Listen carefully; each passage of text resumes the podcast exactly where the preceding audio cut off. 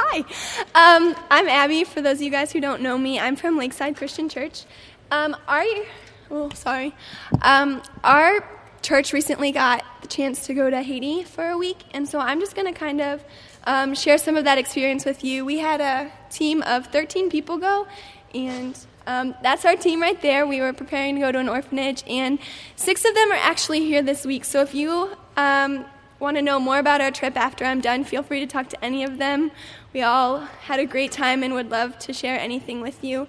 Um, but so, what I'm going to share is about the orphanage, just two experiences that I had. And so, we went to an orphanage um, on one of our days there, and it was not what I was expecting at all. I was expecting um, kind of something well kept and well put together, and when we got there, it um, was just kind of like this home that um, wasn't really well taken care of and was kind of just like seemed falling apart. And we got in, and these kids just ran up to us and, um, you know, were dirty, and we just picked them up. And it was hard because we saw a lot of like pain and heartbreak that they were going through and just the situations that they were living in. And um, there were like 12 kids living in this small building, and some of them had been sold by their parents to earn money, and some of them were just you know, orphans. And so it was really hard knowing that, like, I, um, like I get to go back and I get to like leave and go home to a family and get to like live my life. And so that was like really hard and really like humbling. But we got the opportunity to share the gospel with these kids before we left. And um, that's them before we shared the message that's some of them there. And um, so one of the things we like shared with them was the fact that like we brought them toys and stuff, and those toys are like eventually they'll break and they can't use them anymore. And like we had to leave, and you know, like things were gonna get hard, times were gonna get hard, but God was never gonna leave them. And that was a huge lesson that I also um, just like really spoke to me was that like I put my trust in people and I put my trust in things a lot, but those things are gonna fail me, and those things um, aren't gonna like last all the time. And I need to just completely like trust in God and just completely give my all to Him. And so that was a huge lesson for me that I learned, even just from these kids, and just seeing the joy that they had despite their situation um, was just very humbling and um, just, I don't know, I can't even describe it. It was heartbreaking and joyful all at the same time just to experience that. Um, and then my second experience that I'm going to share is about when we went to church on Sunday. We went to this church called Village of Hope in a village community. Um, and so as we were driving in, it was about like an hour drive, we got to see just the homes that these people lived in in their community. And it was just another humbling experience. I got to like see the difference between where I live and where these people lived. And um, as we pulled up, we could hear them singing from the street, and it was the most beautiful sound ever. Like, it was just, I can't even describe it. It was just awesome. And um, so we walked in and we went to the front of the church and sat down, and these people just kept singing. And um, we just took a minute and we paused and realized that, like, I couldn't understand the songs they were singing, and they couldn't understand me. We couldn't speak the same language. But we were both praising the same God, and we were both um, united in that fact. And the language barrier was difficult, and at times I grew frustrated, but it was just something that reminded me that you know, we're praising the same God and we're united. And um, so that was just a really big thing for me. And they were just giving their all to God, despite the situations they were in, despite um, the way they lived, the struggles, their hardships. They just gave everything they could in worship. And so that's just something I want to encourage you guys with is just not to be afraid to be not to be afraid to be undignified in your worship and to just give everything you have to God. It doesn't matter like how you look or like what you sound like or anything like that, but like despite your struggles, despite everything you're going through, God isn't going to leave you. He's not going to fail you. He will always be there. It might seem like hard, but we should find joy in our struggles and we should find um, joy in the fact that He's always there and just be willing to give our all to God. And so, like I said, if you guys want to learn any more about our Haiti trip, we'd love to talk to you, experience, and. But this picture is from uh, just a few months ago on an incredibly rainy Sunday afternoon. And this is my son Joshua, just sleeping peacefully. And when I saw him laying there, I wanted to take a picture of it because I just said, This is what rainy Sunday afternoons were made for. This is rest. This is Sabbath right here, just completely at peace. His pacifier not even in his mouth. He's so deep into sleep, it's off to the side and it doesn't disturb him at all. And what we're going to talk about tonight is rest. Rest that is available to us now and forever. And to do that, we're going to go to Psalm 121. So if you haven't already, I invite you to open a Bible and to turn it to Psalm 121. And just two thoughts before we actually read the passage. One is that rest is what we need, but often can't get. Rest is what we need, but often can't get. If the doctors are telling us the truth, which we have every reason to believe, we're supposed to get eight hours of rest a day. In a 24 hour period, that means we're supposed to rest one hour for every two hours that we're awake that there's actually something going on in our bodies while we're resting that is essential for our ability to then function and work. Those of you who are parents know that you can, you can notice pretty quickly when the behavior of your child is directly connected to their lack of rest. And you can start to see a bit of a sharpness in attitude or an unwillingness to listen, and you ask the question Did they miss their nap today? Did, did they not sleep long enough? And you, you notice immediately a change in their tone. It's true for us as adults. When we're tired, we become less patient. Uh, our, our mind struggles to remember things like we should when we don't get the rest that we need. But even when we're resting and it looks like we're doing nothing, our bodies are doing something. And even for me, as I was just looking down on Joshua, I was amazed that yeah, he needs this to grow, to develop. There's so much in his brain chemistry that's happening while he's sleeping in his body that apart from sleep, he would not grow. Rest is something that we all need. Our ability to function well is directly connected to how well we rest. But most of us would say we probably don't get the kind of rest that the doctors prescribe more often than not, we get less, and so we're functioning on an empty tank. Another point is that rest is what Christ offers us, but we often neglect it. It was Jesus who said, Come to me, all you who labor and are heavy laden, and I will give you rest for your souls. And if we took a poll of most of us who believe in Jesus and who follow him, if we were to describe our spiritual lives, I think it would be a small minority of us who would say, we feel like it's very restful. We feel like his yoke is easy and his burden is light. And so that's part of what we want to reflect on. He offers it to us. It was one of the things that he said to those who would listen to him that anyone who labors and is heavy laden, anyone who is weary can find rest in him. So, how do we enjoy and experience this rest that he offers to each and every one of us? And I think part of the key to that is here in Psalm 121. So now we'll read it together. Psalm 121 I lift up my eyes to the hills. From where does my help come? My help comes from the Lord who made heaven and earth. He will not let your foot be moved. He who keeps you will not slumber.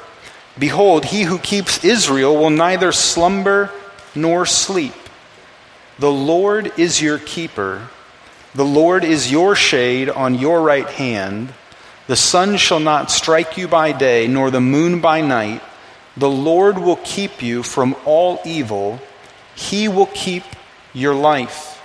The Lord will keep your going out and your coming in from this time forth and forevermore. Amen. That's Psalm 121. If you're looking at your Bible, you'll notice that before verse 1, there's kind of a notation, and it might say different things in our Bibles, but it's considered part of a collection of Psalms known as a Psalm of Ascent. Sometimes in older language and translations, they're referred to as pilgrim songs. But this, these are beginning in Psalm 120 and then going through Psalm 134. There's a collection of psalms that the people of Israel would have read when they were traveling from wherever they lived to go back to Jerusalem for festival time. And from whichever direction they were coming, when they got to Jerusalem, they then began to ascend up to the city. And so there's psalms of ascent, psalms that they would read on the journey back to Jerusalem.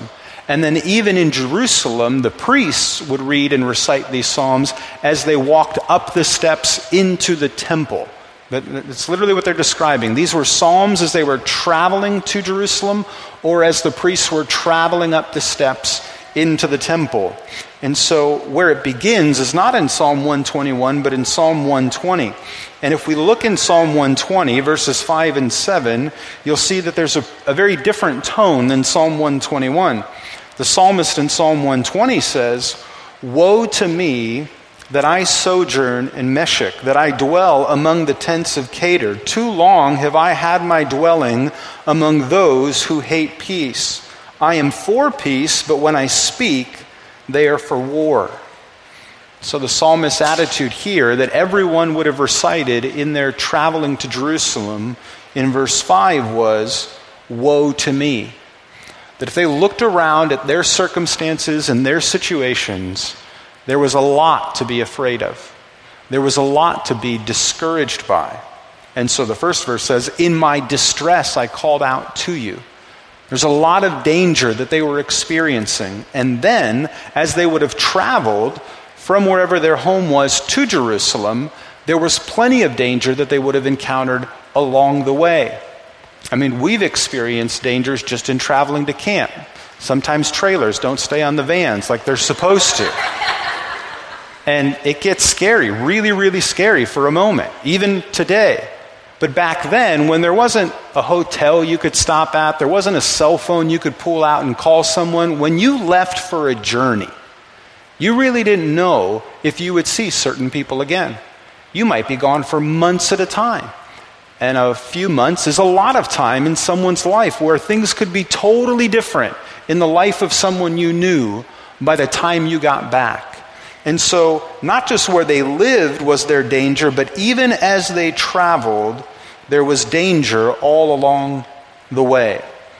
So that any of these people of God would not have found rest if they were looking at their circumstances or their situation.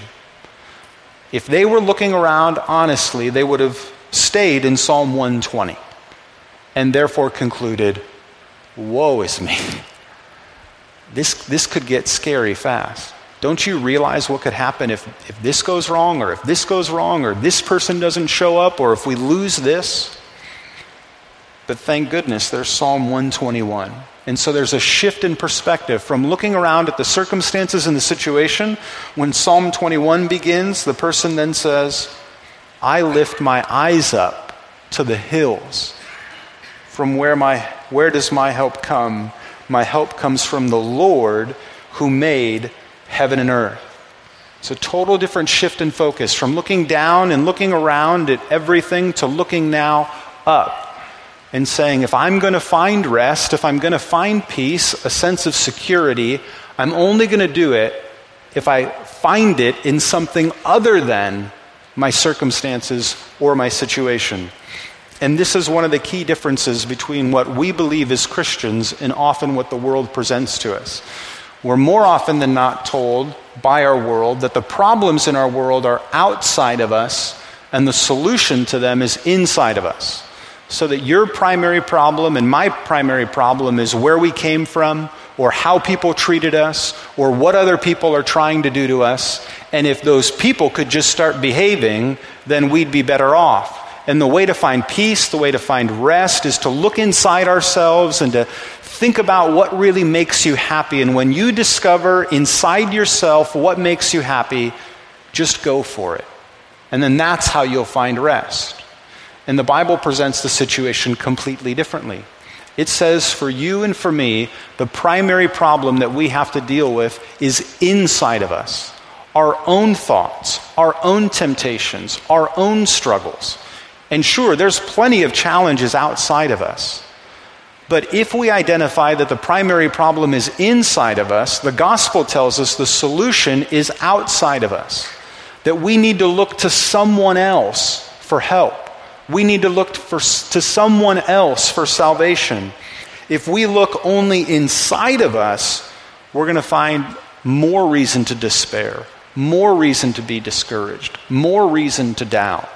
It's only when we lift our eyes up and look for help from somewhere else that we can even begin to experience the type of rest that we need. And so I found this C.S. Lewis quote really helpful when he, he describes why pride in the Bible is considered such a great sin. This is what C.S. Lewis said A proud man is always looking down on things and people. And of course, as long as you're looking down, you cannot see something that is above you. As long as you're looking down, you cannot see something that is above you. And that's why throughout the scriptures, pride is considered one of the greatest sins. Pride, the sin of Satan that made him fall. Pride in Adam and Eve that they thought they could do it their own way and not God's way. That pride was the sin that led to all other sins. That we don't quite think of as bad or as dangerous and we think is actually a good thing that we encourage sometimes. But when we understand it in this light, that our primary problem is inside of us and we need to seek a solution outside of us, then it's pride that will keep us from lifting our eyes up to the hills. And instead, we'll just try harder. We'll, we'll do more and more, and we won't find rest for our souls. But here, the psalmist lifts up his eyes. And so then the question, though, is what does he see? When we lift up our eyes, what is it that comes into focus? And he says, My help comes from the Lord, the maker of heaven and earth. When he's looking up, what he sees is the maker of heaven and earth. This draws back to the language of Genesis 1. In the beginning, God created the heavens and the earth. When, I, when he looks up, he sees the God who made everything heaven and earth and everything above it and below it and in it and anything that's happened on it that He is the sovereign God who made all of it. He is the God who knows all of the unknowns. He knows all of the what ifs. He knows all of the maybes because He designed it. He's over it. There's nothing that happens in heaven or on earth that catches Him off guard or by surprise. And so, so many things that cause anxiety in our hearts or guilt in our mind are questions of what if? Well, what if I just would have done this? Or what if this would have happened? And, and, and what if this happens tomorrow? And we don't know the answers to those questions. And we never will know the answers to those questions. But the psalmist looks up and he sees God, the maker of heaven and earth, and he's looking at someone who knows everything that you and I don't know. The God who is over it all and sovereign. And in such an amazing way, he says, This God who is the Lord of heaven and earth is my helper. It's, it's, it's a contrast. The God who is up there and big and sovereign and powerful over everything, and my helper. Almost the language in the garden when Adam needed a helper suitable for him someone right next to him, someone that would do life with him, someone that would be alongside of him for every situation as a helper. And he says, The Lord of heaven and earth. When I look up, that is my helper. I can draw my help, my assistance from him. I can remember growing up all the time, we would, uh, I'm one of four children, so I've got three siblings, two girls and then two boys. We'd always play soccer together in the backyard, and three of us were athletic and one sibling wasn't. I won't tell you which one. Most of you don't know her, but um, so we would usually not include her anytime we would play games because she didn't want to. She wanted to do something else, and so we would play other things.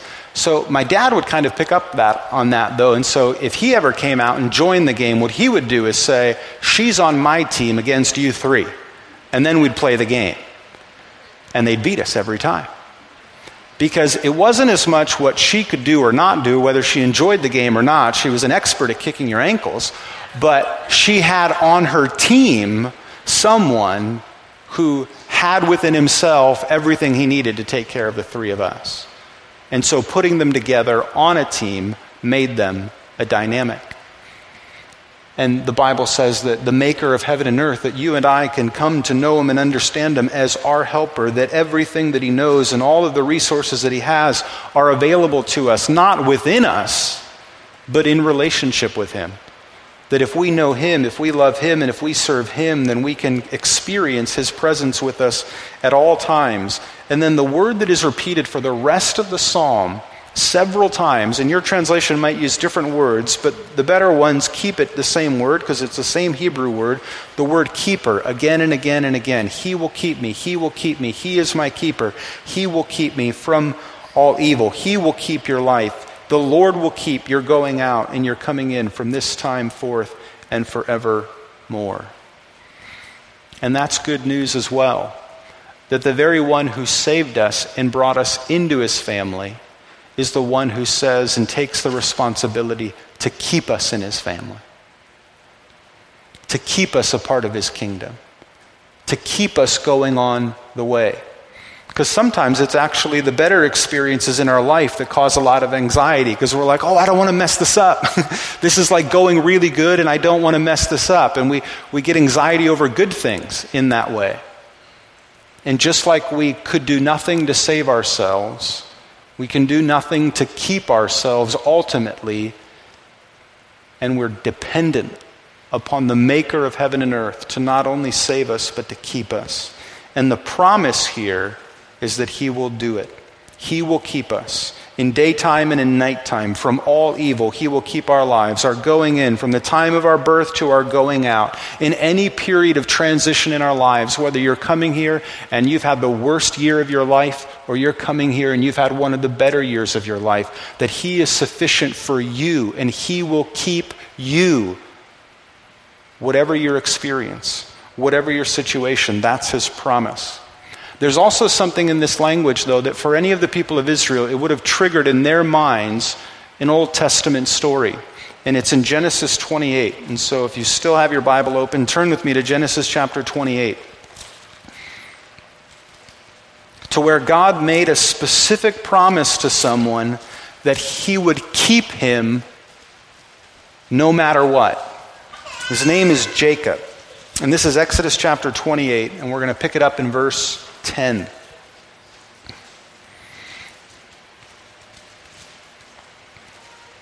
Jacob, where he is in his story, is he had just swindled a blessing from his father from his brother Esau.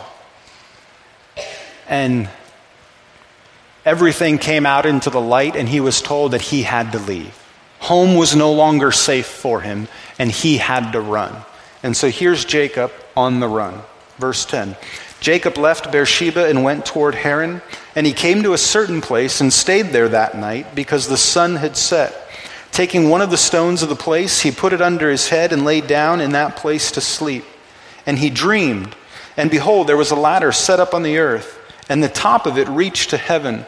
And behold, the angels of God were ascending and descending on it. And behold, the Lord stood above it and said, I am the Lord, the God of Abraham your father, the God of Isaac. The land on which you lie, I will give it to you and to your offspring. Your offspring shall be like the dust of the earth, and you shall spread abroad to the west and to the east and to the north and to the south, and in you and your offspring shall all the families of the earth will be blessed. Behold, I am with you and will keep you wherever you go, and will bring you back to this land for I will not leave you until I have done what I have promised you. And then Jacob awoke from his sleep and said, Surely the Lord is in this place. I did not know it. And he was afraid and said, How awesome is this place! There is none other than the house of God, and this is the gate of heaven. So early in the morning, Jacob took the stone that he had put under his head and set it up for a pillar and poured oil on the top of it. He called the name of that place Bethel, but the name of the city was Luz at the first. Then Jacob made a vow, saying, If God will be with me, and will keep me in this way that I go, and will give me bread to eat and clothing to wear, so that I come again to my father's house in peace, then the Lord shall be my God, and this stone which I have set up for a pillar shall be God's house. And all that you give me, I will give a full tenth to you. So here, God comes to him in a dramatic dream and says to him, in what is some of his darker moments when he's now on the run and home is no longer a safe place for him, God comes to him and says, I will keep you.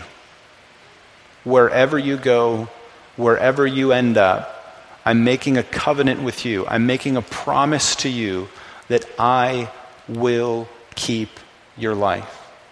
So that if we now hear Psalm 121 in light of Jacob's life, we're saved from drawing a couple of bad conclusions. That if we read Psalm 121 and we read it to say, nothing bad will ever happen to us if God is with us. If God promises to keep us, what that means is that nothing bad will ever happen. Well, that's not how it works in Jacob's life.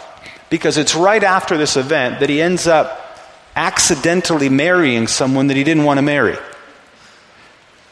That he, gets tricked into marrying someone he doesn't run away from that. He, he accepts the vow that he made. He stays married to her. But someone that he had loved and desired to get married to was now not his wife. So what he ends up doing is getting married again, and he has two wives. And the rest of his life bears out this awkward dynamic between the families when multiple people are involved and kids from different mothers, and they're not all on the same page, and they're not trying to work hard to necessarily become a unit. And there's all kinds of conflict that arises.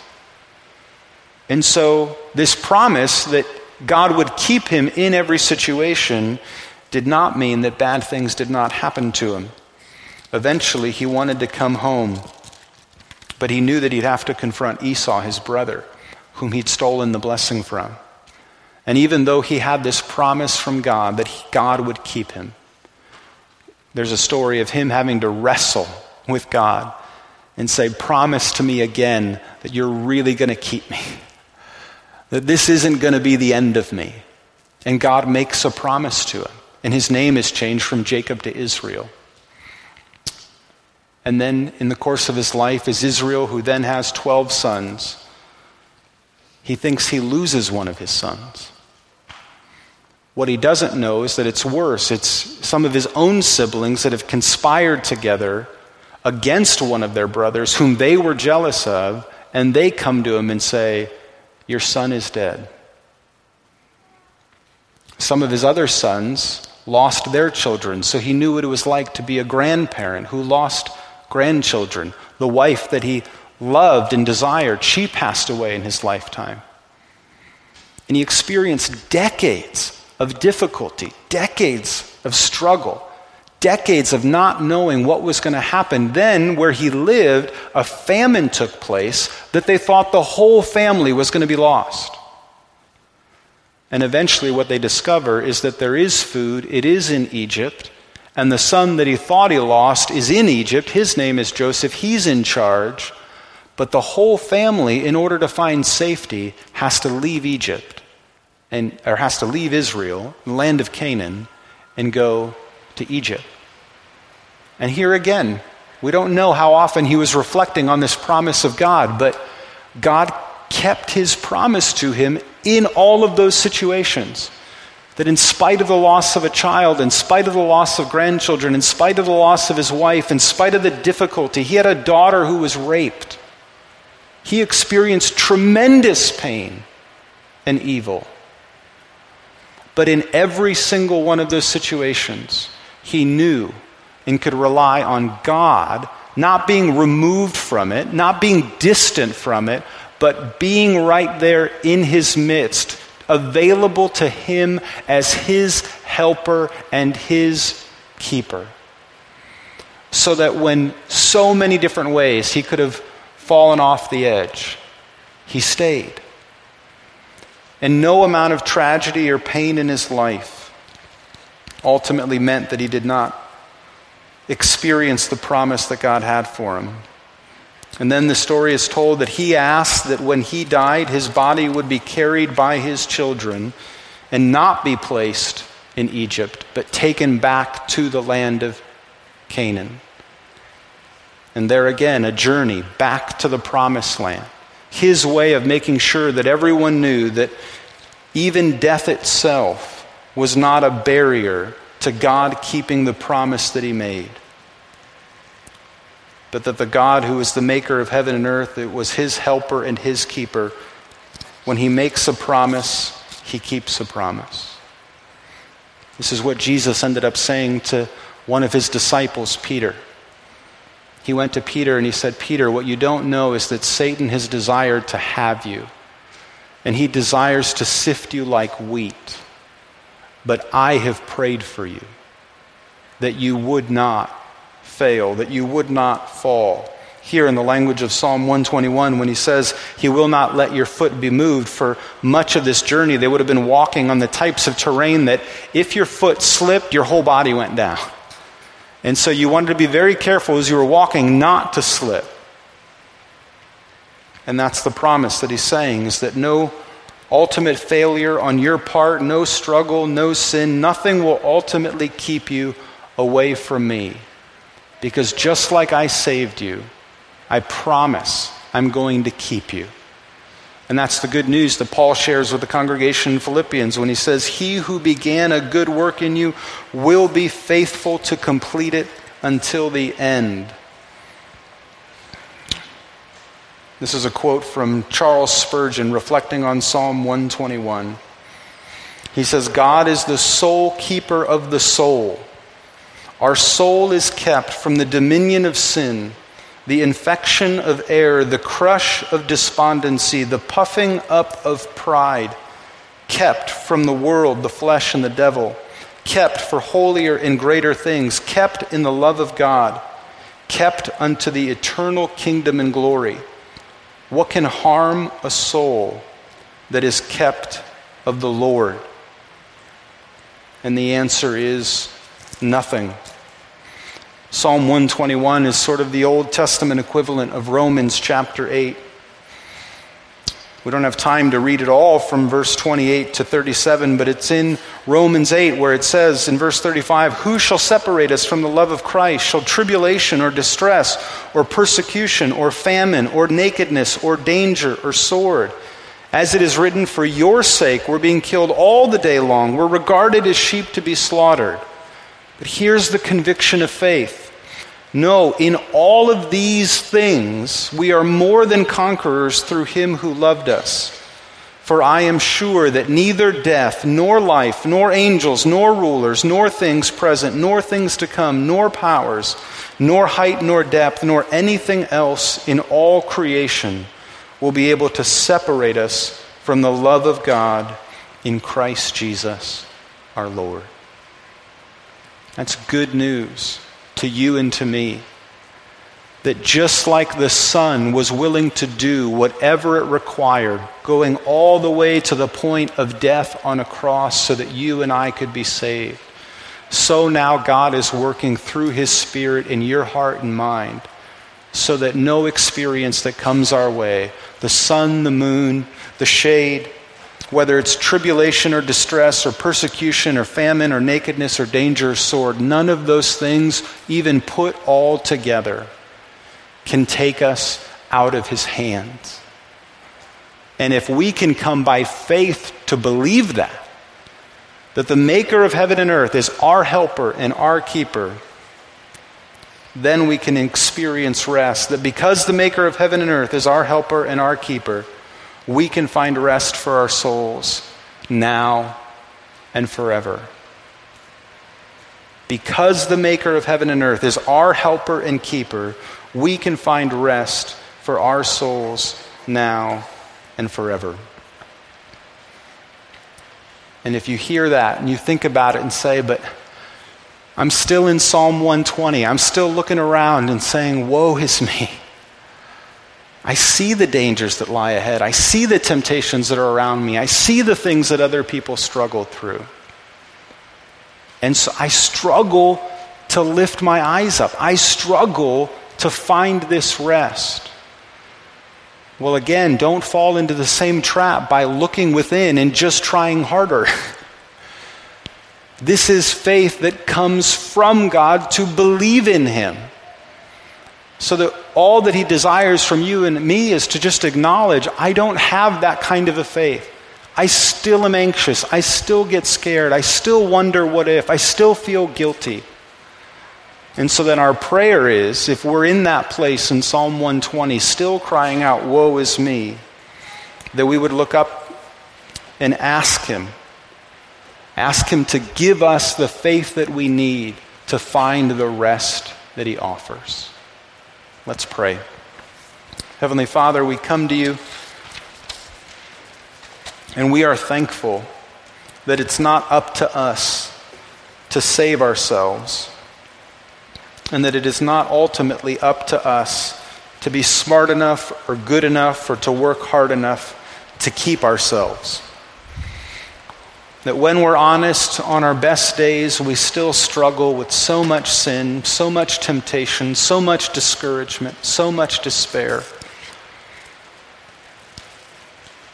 And that if it rested on our shoulders and if it was up to us,